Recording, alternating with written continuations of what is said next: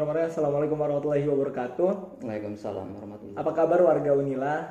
Alhamdulillah pada kesempatan kali ini kita dapat bersoan ke rumah atau kediaman Rektor Universitas Lampung periode du- se- 1997 tujuh 98 Iya, 98 2007 ya.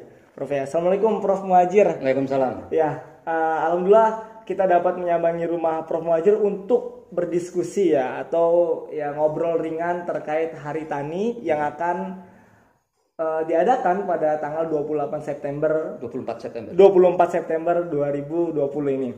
Eh, tapi sebelum itu kita masuk kita berkenalan dulu dengan Prof ya Prof ya. baik ya Eh, Profesor Dr. Insinyur Muhajir Utomo MSc. Eh, apa kabar Prof? sehat Ya, eh, gimana kabarnya Prof selama corona ini yang kurang lebih hampir enam bulan? ya saya banyak tinggal di rumah Oh tinggal di rumah. kebetulan sudah pensiun juga dan saya banyak tinggal di rumah juga sambil eh, ngomong cucu juga. Ngomong cucu. Ya, eh. gitu. Hmm. Oke, eh, tapi keluarga sehat semua ya Prof ya? alhamdulillah sehat ya, Alhamdulillah sehat. ya. Ya.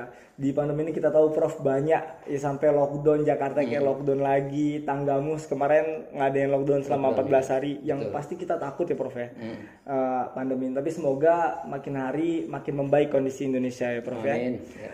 Prof kita pengen ngobrol-ngobrol tentang hari tani nih Prof ya kan karena latar belakang Prof juga di pertanian Eh, sebenarnya Prof mengapa ada hari tani Ya. Prof? ya hari tani itu muncul pada tahun 1963 Hmm. 24 September dalam rangka untuk merespon ya sebenarnya merespon undang-undang pokok agraria tahun 60 ya. Karena di undang-undang pokok agraria itu dinyatakan bahwa di pasal me- menyitir undang-undang 45 Hmm. ya. Pasal 33 bahwa bumi dan air itu adalah milik negara untuk kesejahteraan masyarakat gitu ya. Itu kurang lebih begitu ya. Nah, hari tani ini muncul karena banyak permasalahan ya. Karena Indonesia itu agraris ya. Karena agraris pertanian kita itu menjadi sektor strategis. Permasalahannya banyak petani yang tidak punya lahan yang cukup ya dan banyak petani yang masih belum sejahtera. Oleh karena itu Hari Tani tanggal 24 September 1963 itu merupakan tonggak sejarah ya. Bagaimana membangkitkan semangat petani untuk berkarya tapi dengan catatan lahannya harus cukup. Hmm.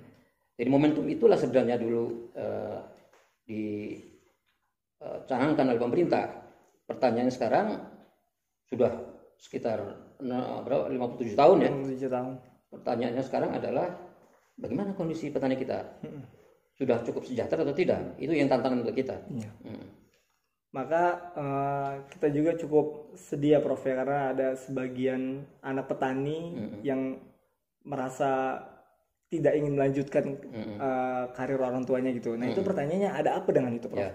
Nah tapi Prof menilik itu semua Prof. Dari data yang kita ambil eh, dari eh, kabar koran dan media mainstream lainnya ada beberapa infografis yang kita bacakan Prof. Nanti tolong Prof respon itu dan berikan tanggapannya. Yang pertama dari Lampung Timur Prof. Hmm. minim panen petani Lampung Timur nekat curi motor Prof. Ya. nah selanjutnya ada mulai awal Juli sampai pertengahan Agustus 2020 harga sayuran mengalami penurunan Hmm. selanjutnya harga singkong kian anjlok mencapai 870 rupiah per kilogram. Selanjutnya ada lagi bukannya untung malah buntung. Petani cabai di Lampung Timur anjlok 3000 per kilogram. Ya.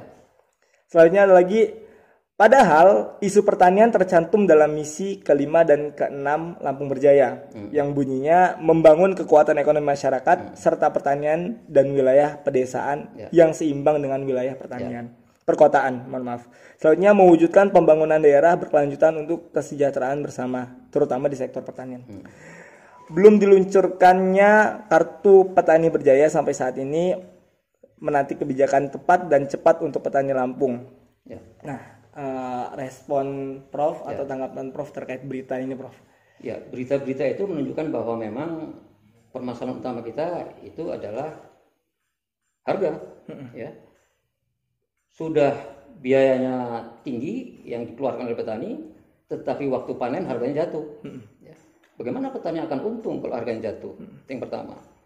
Yang kedua, juga panennya itu kadang-kadang tidak jelas karena permasalahan iklim dan dan seterusnya. Ya. Terus infrastruktur lainnya. Ya. Jadi petani di satu sisi punya tanggung jawab besar untuk meningkatkan pangan, ya. Tapi di pihak lain dia mem- mempunyai beban yang berat karena harga jatuh sehingga miskin. Padahal dia mau hidup. Sehingga tadi ada berita mencuri motor dan seterusnya. Ya, ini dampaknya banyak sekali, ya.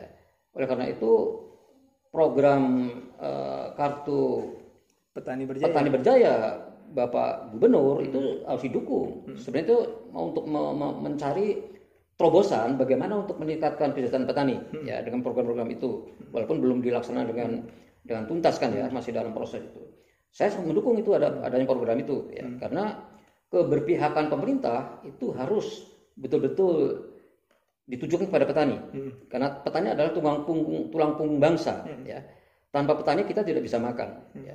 Dan contoh-contoh yang konkret tadi di Lampung itu menunjukkan bahwa itulah kondisi petani kita ya. Petani kita termasuk sektor pertanian secara umum yang harus dibenahi oleh pemerintah. Saya pikir itu. Mm. Gitu ya Prof ya. Jadi benar-benar harus digenjot lagi ya Prof ya bidang pertanian ini. Karena mau nggak mau kita sadar nggak sadar ya kita juga makan dari hasil pertanian ya Prof ya. Iya. Apa itu cabai atau singkong bahkan nasi sekalipun, sekalipun. kita hasilkan dari hasil pertanian. Selanjutnya Prof eh, peran mahasiswa nih Prof ya menurut Prof yang bisa apa sih yang bisa mahasiswa lakukan itu untuk mendongkrak eh, khususnya di sektor pertanian Indonesia terkhusus lagi Lampung Prof gitu Prof. Jadi yang pertama eh, di sinilah peran perguruan tinggi ya. Perguruan tinggi itu ada sivitas akademikannya, ada dosen, ada mahasiswa. Ya. Perguruan tinggi bukan perguruan tinggi kalau tidak membantu masyarakat sekitarnya. Ya. Kita kan punya fakultas pertanian juga dan fakultas-fakultas lain. Jadi menurut saya ini momentum ya untuk anak-anak muda termasuk mahasiswa di sini untuk menerapkan ilmunya yang diperoleh dari dosen atau bersama-sama dengan dosen melakukan pengabdian pada masyarakat langsung diterapkan di perdesaan sekaligus mahasiswa bisa belajar ya. Demikian susahnya bertani itu. Ya sekaligus eh, mahasiswa nanti me- mendapatkan pengalaman yang berharga bagaimana kita mengelola pertanian di perdesaan. Dan nanti kalau misalnya selesai dia bisa memodifikasi teknologi yang ada sedemikian rupa bukan hanya untuk dia dalam rangka untuk meningkatkan apa namanya pekerjaan dan seterusnya tetapi juga membantu petani keluar dari kemiskinan. Ya. Dan tadi desa ya. Desa itu adalah kawasan yang sebagian besar petani tinggal di sana ya. pertanian banyak di desa. Jadi dengan adanya kebijakan misalnya apa eh, bantuan pemerintah dana desa itu juga momentum. Dan mahasiswa bisa berperan di situ membantu petani membantu perdesaan. Dengan IT-nya yang dipunyai kan mahasiswa kan biasanya canggih di bidang Canggih, IT-nya ya. ya. Membantu bagaimana misalnya memasarkan ya produk-produk pertanian itu sehingga harganya tidak begitu murah di desa. Dipasarkan sampai ke kota dan seterusnya. Melalui bantuan IT dan seterusnya. Itulah peran mahasiswa. Dan mahasiswa dengan perannya di desa itu nanti harus di ada reward ya dari dari universitas ya. Apalagi sekarang kan ada kurikulum kampus merdeka itu kan. Jadi tidak eh, apa namanya tidak muspro istilah bahasa Jawanya tapi apa yang dilakukan mahasiswa itu ada reward dari perguruan tinggi sehingga ada semacam credit point dan seterusnya itu semacam insentif untuk mahasiswa di dalam menyelesaikan studinya. Tinggal tinggal eh, kampus nanti mengatur bagaimana kalau pengabdian yang dilakukan oleh mahasiswa itu bagaimana dimasukkan dalam kurikulum atau melalui KKN atau praktek umum atau yang lain. Hmm. saya pikir penting sekali peran anak-anak muda. Jadi memang iya Prof ya biar tertarik juga mereka dan merasa terapresiasi gitu. Mm, ya persis, Prof ya. iya. Makanya perlu diadakan intensif itu Sejak ya Prof ya. Mm. Mm-mm. Terus Prof eh, fenomena yang sekarang yang ada di Lampung ini Prof memang sektor pertanian kita kan eh, apa ya agak gonjang-ganjing gitu sih Prof ya dengan berita-berita tadi yang dibacakan. Eh, ada tips dan trik gak Prof dari Prof sendiri itu khususnya untuk orang-orang di tengah kota nih? Eh, untuk mengadakan pertanian yang kecil-kecilan gitu Prof. ya Gitu.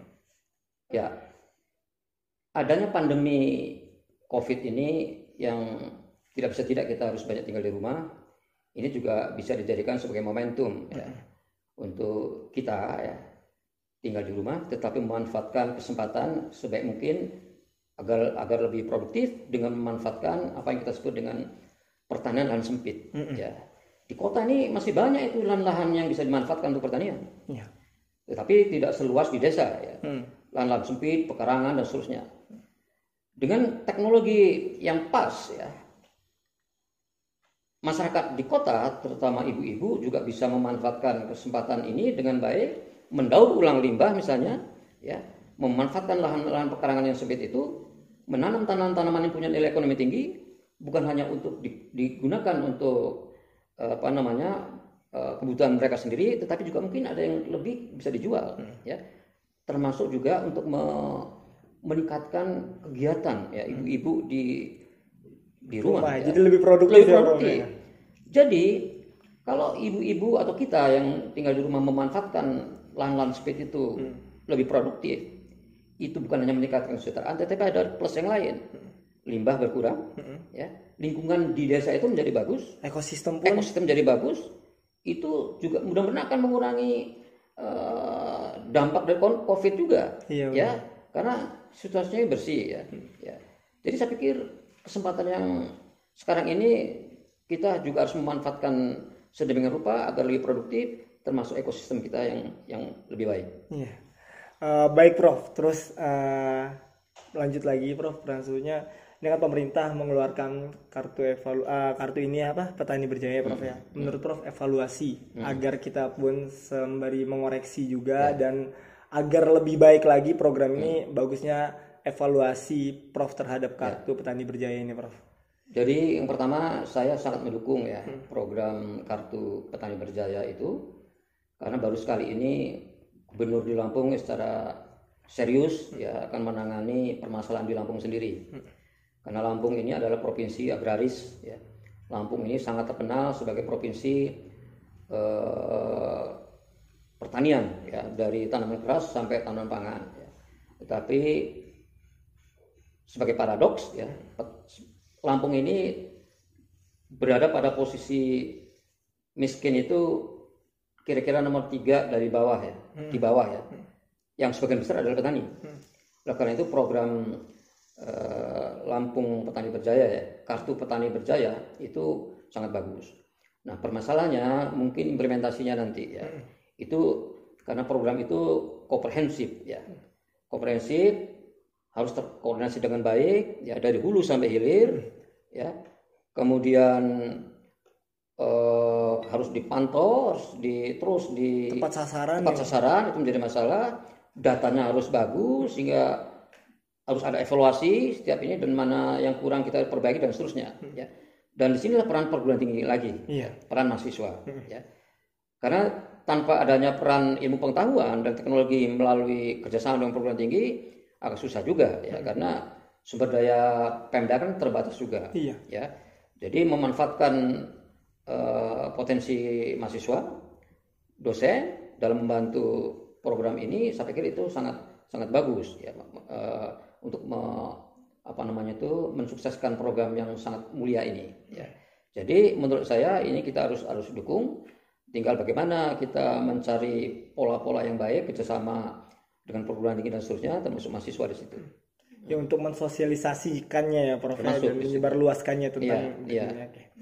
Baik, eh, selanjutnya Prof eh, closing statement Prof dari Prof tentang ya pertanian di Indonesia khususnya di Lampung Prof. Ya. Tantangan paling besar kita saat ini dan ke depan itu adalah dengan meningkatnya jumlah penduduk yang terus itu kebutuhan pangan akan meningkat. Terus akan meningkat.